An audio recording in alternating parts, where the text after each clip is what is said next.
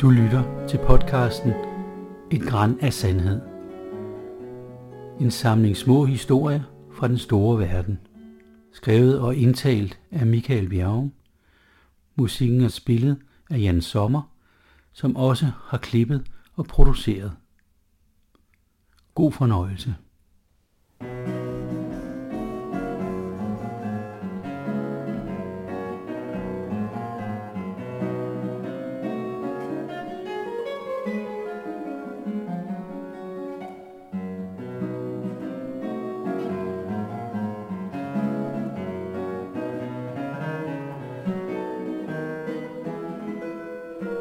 Antonio på Playa del Muertos.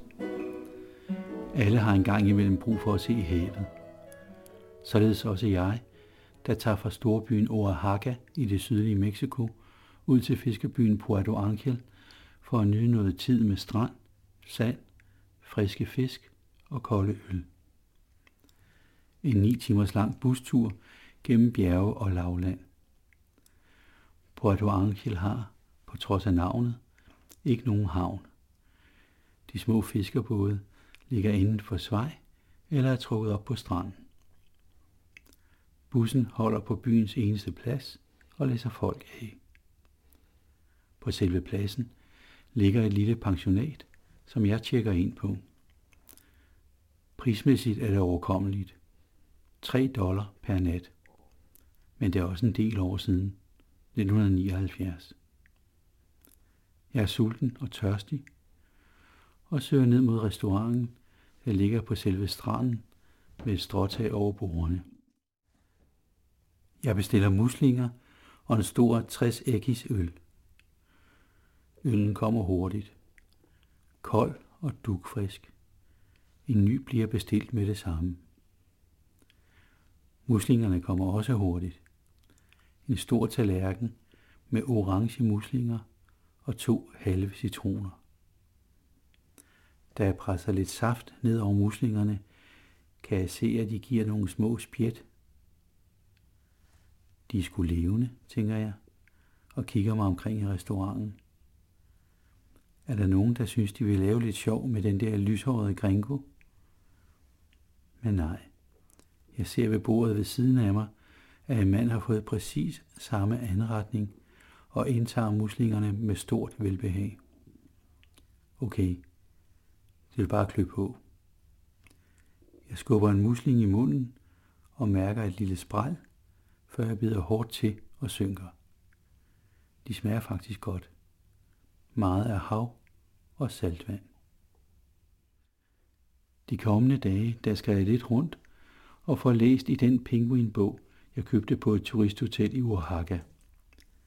Michael Crichtons Eaters of the Dead, om Ibn Adfatlands rejse til vikingerne.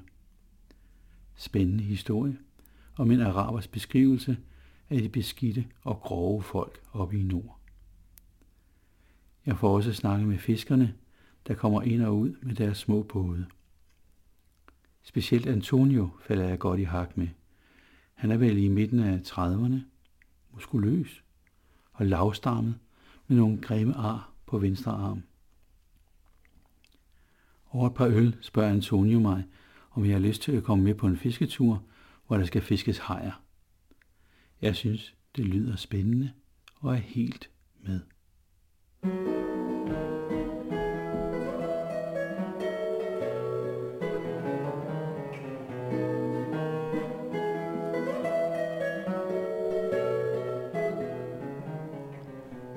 Næste morgen tager vi tidligere sted i to små motorbåde. Vi er tre mand i hver båd. Ombord er der machetter og knive, men ingen net eller liner. Da jeg kigger spørgende rundt, smiler Antonio og forklarer, at i dagen før havde sat kroge ud i et stort område, og vi nu skal tjekke, hvor mange hajer, der er gået på, og hive dem op. Selvom det hedder Stillehavet, er der en del bølger, men ikke voldsomme, og det føles dejligt at være ude i luften, væk fra støvet, væk fra varmen. En frisk duft af saltvand fylder næseborene, og solen glimter i de små bølgetoppe. Efter en times tid er vi kommet til fangstområdet. Jeg kan se små gule bøjer, der markerer kraftige liner, som næsten ligner tovværk, hvor der med jævne mellemrum hænger en stor, kraftig krog. Og der er bid, også i den grad. Der hænger hajer på næsten hver eneste krog. De fleste af hajerne er kæmpestore, tunge og levende. Så det er et farligt job at hive dem op i en lille båd og tage dem af krogen. Antonio viser sine ar på armen frem, og det er tydeligt, at en eller flere hajer på et tidspunkt har fået en lunds af ham, før de er blevet slået ihjel med en kniv ned gennem hjernen. Første gang vi hiver en haj op i båden, er det skræmmende, men også imponerende. Den ene fisker står klar med en metalstang med en kraftig krog i enden. Den anden er parat til at hive i linen, hvor en krog sidder fast i hejens mund.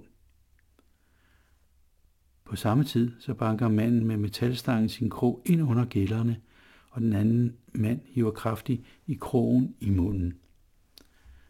Når hovedet af hajen er oppe på reglingen, tager fiskeren en spidskniv, der ligner en issyl, og knalder med stor kraft kniven ned i hjernen på fisken.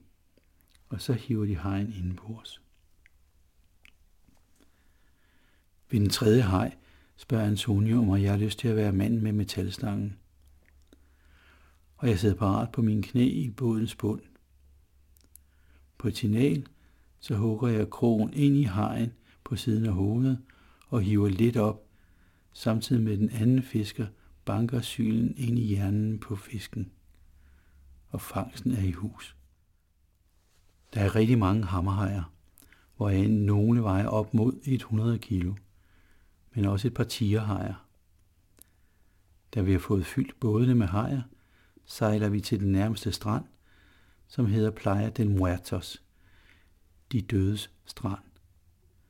Ingen ved helt sikkert, hvorfra navnet kommer, men flere mener, at et skib gik på grund og forliste her for mange år siden, og at ligene skyllede op på stranden. Her helt øde. Ingen huse, ingen mennesker. Kun noget buskads og nogle træer, og så en 600 meter lang buet sandstrand. Der er fjerne lyde af insekter, men ingen fugle er umiddelbart at se. Vi får læse hejerne af bådene og ned på stranden. Antonio og jeg begynder at slæbe dem ind i skyggen af nogle mangotræer, mens de fire andre mænd sætter sig i bådene igen for at hente den resterende fangst som der ikke var plads til i første omgang. Vi plukker en masse blade fra bananpalmer, som skal bruges til at lægge hajkødet på. Først så skærer vi finderne af og lægger dem for sig selv. Dernæst skærer vi forsigtigt skinnet af, som hænges til tørre, som store grå laner. Dernæst går vi langs ryggraden og skærer store filerer ud.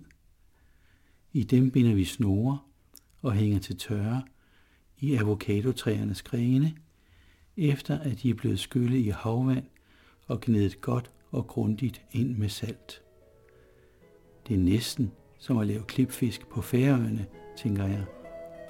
Men temperaturen er godt nok noget anderledes.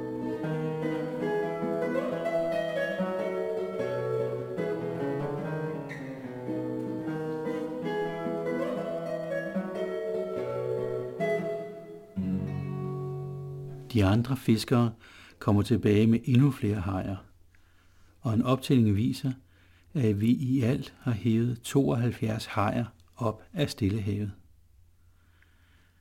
Fiskerne er glade for den gode fangst, og der bliver arbejdet hårdt for at få parteret det hele. En svag og sød duft af blod begynder at brede sig på stranden. På et tidspunkt kommer en af fiskerne El Gordo kalder de ham, nok fordi han er lidt tyk i det, hen til mig og vil vise mig noget. Der ligger en stor hammerhaj, som er helt opsvulmet, og han skal til at sprætte buen op på den. Han beder mig lave et lille bål på stranden. Efter bålet er i gang, og der er sat en pind over flammerne, åbner El Gordo hajen, og ud vælter otte små hejfostre. Efter at have renset dem, hænger han dem på pinden over bålet, så vi kan få lynstegte hajfostre. Som forret har Antonio forberedt en meksikansk variant af sushi, råt hajkød, choppet sammen med limesaft, salt og chili. Det smager fantastisk. Jeg kigger hen på bålet og synes, at de bitte små hammerhajer ligner hundevalpe. Men de smager glimrende. Efter en lang dags arbejde er vi klar til at tage hjem. En af fiskerne vil overnatte på stranden og passe på, at fugle eller rovdyr ikke tager den dyrebare fangst. Om to dage vil en lastbil komme af en stenet grusvej til stranden, og læggerierne vil blive kørt til Oaxaca. Her vil det tørrede hajkød blive solgt på markedet, mens hajfinderne vil blive sendt videre til Mexico City og eksporteret til Japan. Skinnene vil blive brugt på en fabrik uden for Oaxaca til at lave sko og tasker. For de seks fiskere er der tale om en rigtig god indtjening. Vi sejler i de små både hjem til Puerto Angel, hvor der om aftenen er fest på restauranten for at fejre den store fangst. Øl, tequila og mezcal flyder i stride strømme, og mariachi-musik lyder fra den ramponerede radiogramofon over hjørnet.